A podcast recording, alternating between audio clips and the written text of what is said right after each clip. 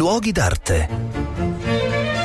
Un cordiale saluto da Marco Carminati. Tra i tanti anniversari che si celebreranno quest'anno ce n'è uno abbastanza curioso.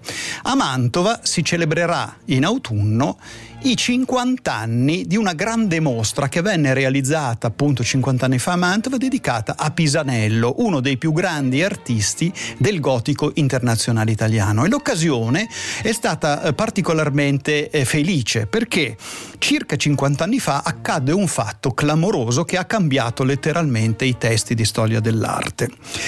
Nelle lettere che si scambiavano gli artisti e i marchesi di Mantova si parlava a un certo punto di un crollo di una stanza all'interno del Palazzo Ducale, e questa stanza crollata era detta la sala del Pisanello, cioè la sala di questo grande artista. In realtà non si trovava più né la sala né tantomeno le decorazioni di Pisanello.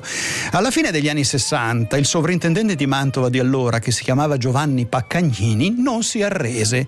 Disse: se avevano visto queste cose, sapevano che era crollato un soffitto in una sala di Pisanello, questo Pisanello deve vuol dire qualcosa. E fu così che cominciò una serie di assaggi alle pareti di varie sale della Corte Vecchia, del Palazzo Ducale, finché a un certo punto si imbatté davvero nei lacerti di un colossale ciclo di affreschi, di pittura murale, che piano piano venne recuperato e in effetti si rivelò essere un autografo stupefacente di questo grandissimo artista, che era noto soprattutto come medaglista e in parte come frescante, perché aveva fatto degli affreschi nella chiesa di Sant'Anastasia a Verona. Mano a mano tirarono fuori le pitture, si accorsero che era un enorme ciclo cavalleresco dove evidentemente si cantava in forma di torneo la corte dei Gonzaga, facendo riferimento naturalmente a Lancillotto, Ginevra, trasponendo verso questi romanzi cortesi quello che appunto si voleva